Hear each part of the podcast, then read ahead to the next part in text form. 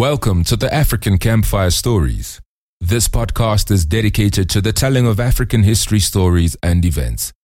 To bring African history to you, we have to read through a lot of facts and details. Should you pick up anything we get wrong, or should you just want to reach us, please use our social media pages or our website. We are African Campfire Stories on Twitter, Instagram, and on Facebook. Our website is www.africancampfirestories.com. Podcast episodes and other content, including articles on African history, can be found on the website. Today's episode is episode 3 of our mini series, which we call the Christmas and Hanukkah Special.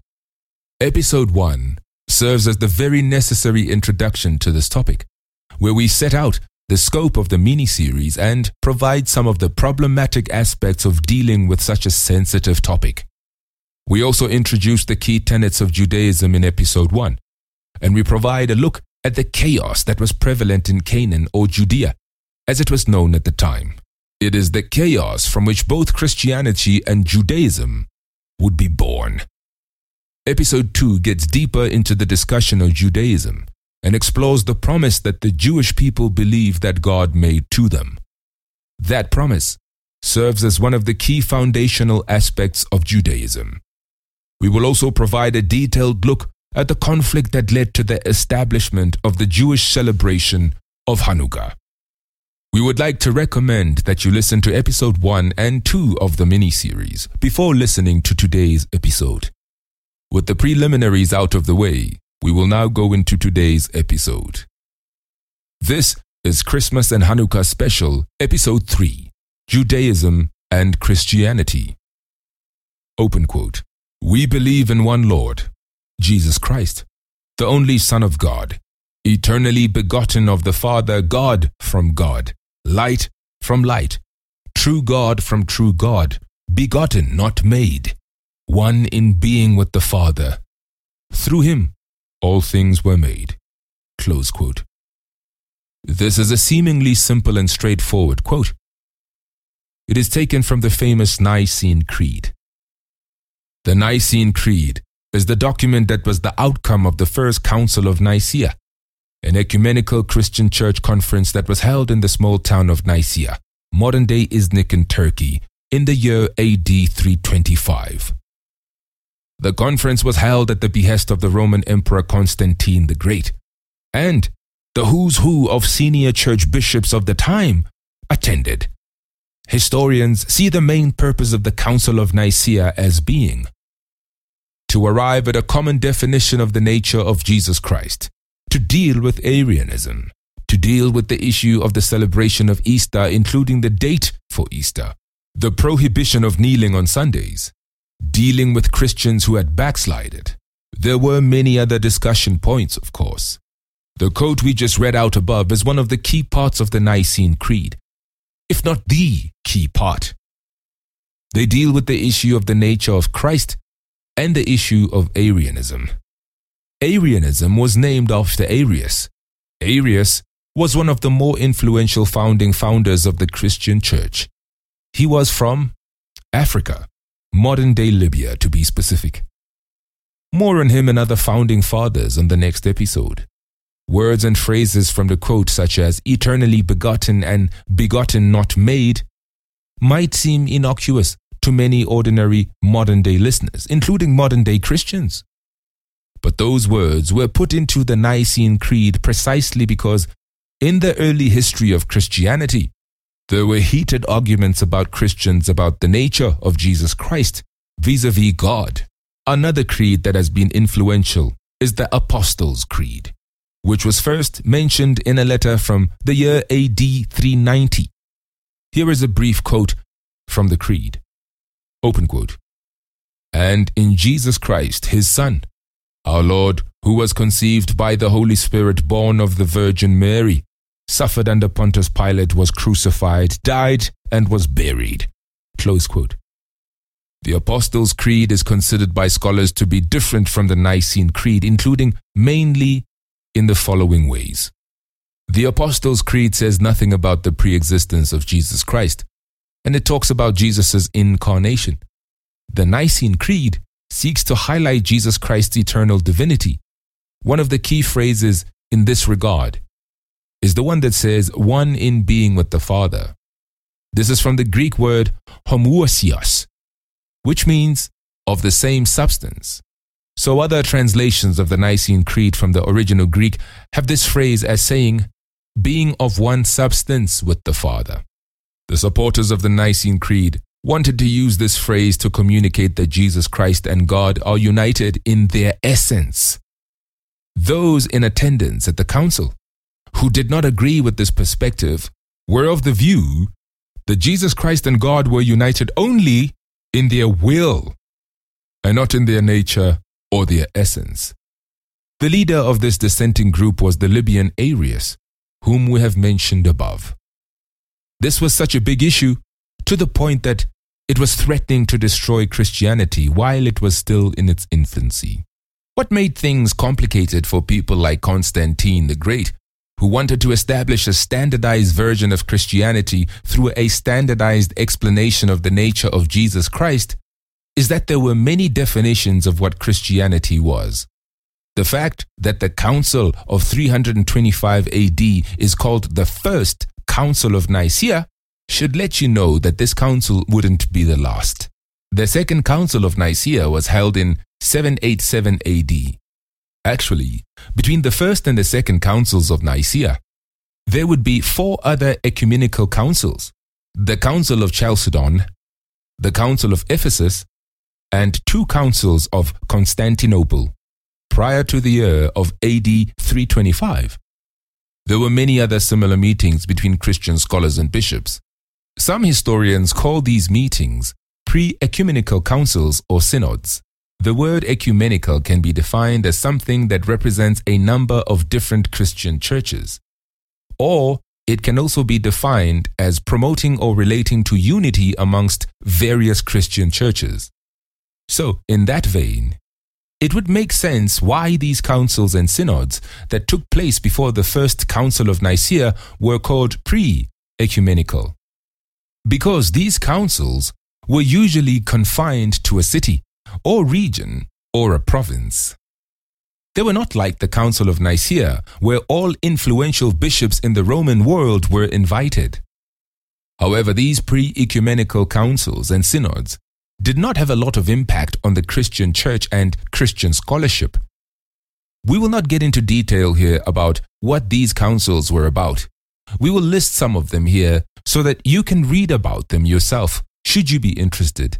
1. The Council of Jerusalem, held around 50 AD. 2. The Council of Rome, held at 155 AD. 3. The Council of Rome, 193 AD. 4. The Council of Ephesus 193 AD. 5. The Council of Carthage 251 AD. Another Council of Carthage was held in 311 AD. The Synod of Ancyra 314 AD, etc. The pre ecumenical councils and synods are seen by some historians as representing the time when Christianity was much freer. The idea of what should be considered standard Christianity had not solidified. In fact, it would have been difficult for such an idea to be solidified at a time when both Christians and Jews only formed about 7% of the population of the Roman Empire, as stated in episode 2 of this mini series. Also, the Roman Empire was essentially pagan before Constantine the Great took power. A word of caution here. When we say pagan, we do not mean that as an insult to any religion. This word is used by scholars to denote the religions that were available around the time of early Christianity that did not believe in the novel idea of only one God. When it comes to the full scale of arguments amongst early Christian scholars and bishops, there is no way that an African history podcast can hope to cover all the details and shades of the debates that went on. You can listen to podcasts like the History in the Bible podcast and History of the Papacy podcast. There you will find these debates in their detail. You can also refer to the reading list that will accompany this episode for the sources we have used that will contain more detail on the subject of early Christianity, including the early Christian debates and pre ecumenical and ecumenical councils, Arianism, dissenting Christian groups, etc., etc. However, we will cover a bit of these arguments in the next episode. In the centuries leading to the Council of Nicaea in AD 325, Christianity had come a long way from the original cord that had formed around Jesus Christ's disciples in what was at the time called Judea. By the time of the Council of Nicaea in 325 AD, Christianity had even arrived in the Egyptian city of Alexandria. This is said to have occurred around 60 AD. By the second century AD, Christianity is said to have reached the areas around modern day Tunisia, an area that was still known as Carthage at the time. This explains the two pre ecumenical councils of Carthage we have mentioned above. Africa, in the form of modern Ethiopia, can even boast as one of the first places in the world to make Christianity an official religion of the state. This occurred in the kingdom of Axum, modern day Ethiopia, in the 4th century AD, 330 AD to be specific. There are, however, pieces of information available to historians that indicate that Christianity had arrived in Ethiopia way before the 330 AD date, as early as the 1st century AD, in fact. One of the first and best known references to the introduction of Christianity in Ethiopia is the Second Testament of the Bible itself on the book of Acts, chapter 8, verses 26 to 38. These verses talk of Philip the evangelist and that he converted an Ethiopian court official in the first century AD. This court official worked on the court of Queen Candace, and the Bible calls Candace a queen of the Ethiopians.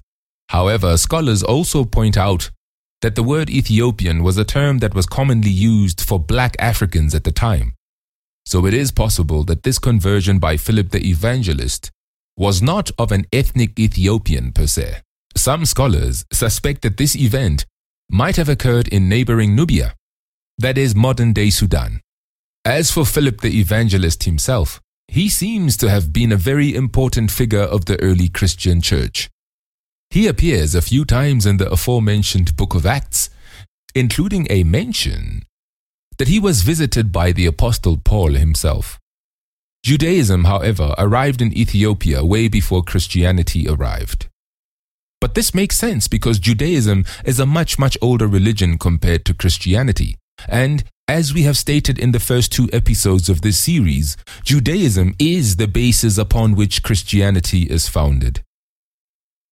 The Ethiopian Orthodox Bible, which we will talk about in the next episode, contains many Jewish Aramaic words. It is also possible that the First Testament of the Bible in Ethiopia may have been translated from Hebrew with assistance from the Jews. Ethiopia has one of the oldest Jewish communities on earth.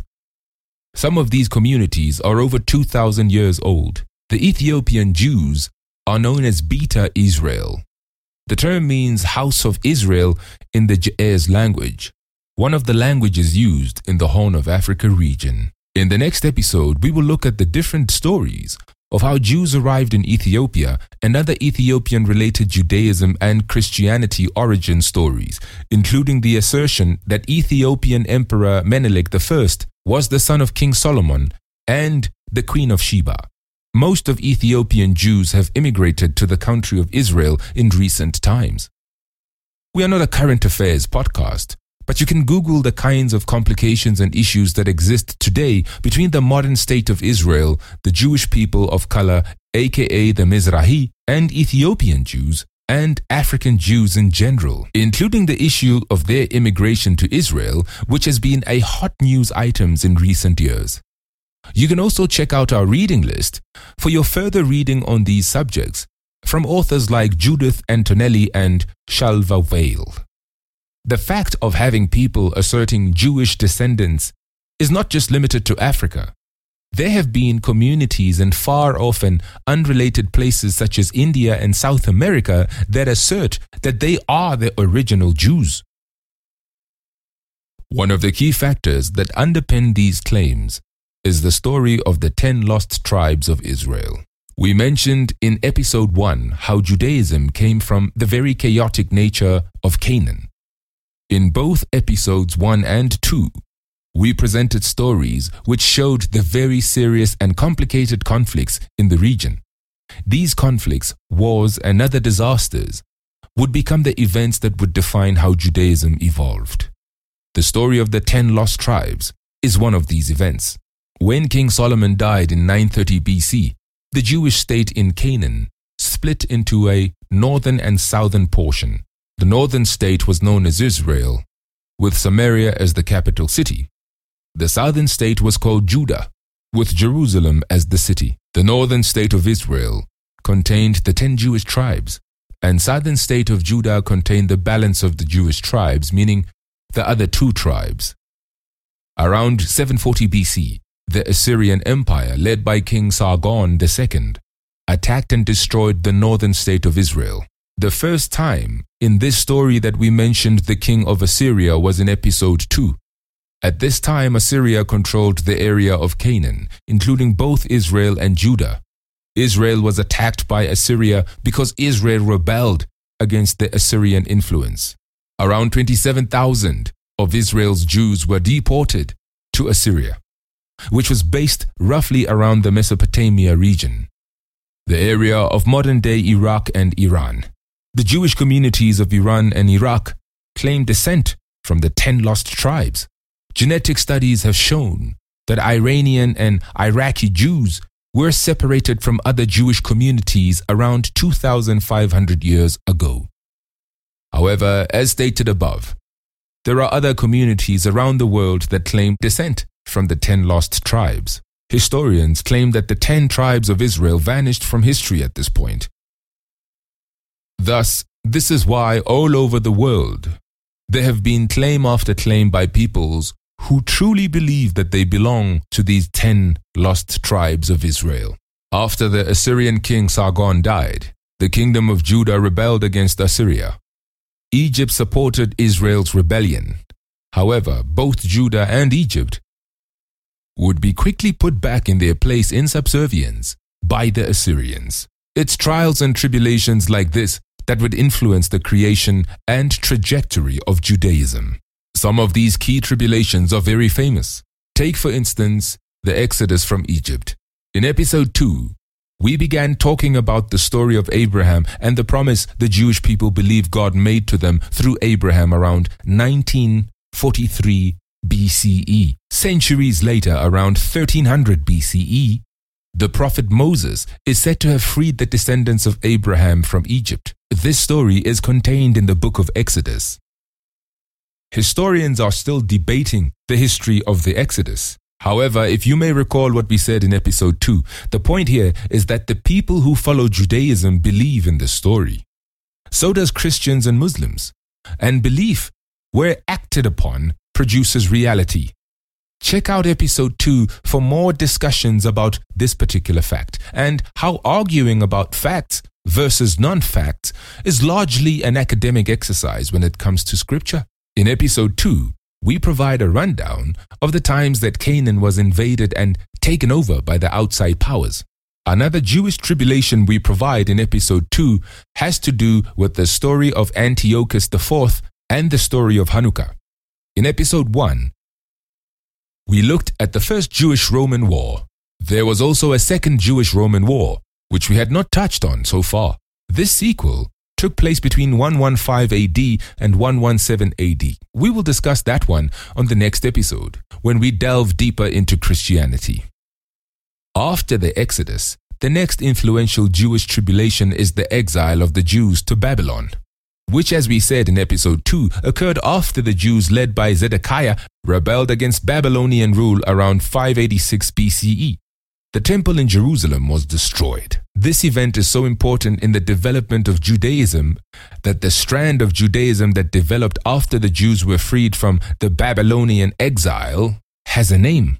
It is called Second Temple Judaism. Another strand of Judaism that also has a famous name is called Rabbinic Judaism. Many historians believe its formation or development was related to the defeat of the Jews by the Romans in the Second Jewish Roman War.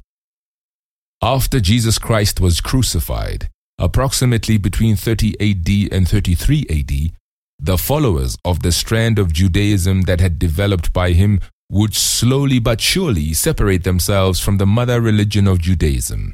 More on all these points on the next episode. We will close today's episode by returning on the story of the promise between Abraham and God. In the last episode, we looked at the promise that the Jewish people believe God made to them through the person of the highly revered Abraham. The promise was about the land of Canaan and peace and prosperity that the Jews would have on this land. This was, however, based on the condition that the Jewish people would obey God and be devoted to Him and Him alone. The land which God promised to Abraham had been occupied before he arrived there. Some of the earliest estimates say the land had occupants from around 5000 BCE. We have stated in previous episodes that the fact that this promised land had people who occupied it already would make keeping it a difficult task. The other issue had to do with the strategic location of the land. the many conflicts and invasions that we have discussed that occurred over this land attest to the strategic importance of Canaan. If you know Jewish history or the First Testament of the Bible, you will know that the descendants of Abraham would have trouble keeping their part of the bargain to God. In fact, it was Abraham himself who would be the first to find it hard to obey God all the times and not sin. The following story is contained in the book of Genesis, especially on chapter 12, 13, and 20. A while after Abraham had moved to Canaan, there was hunger or famine in Canaan. Abraham abandoned the promised land and moved to Egypt.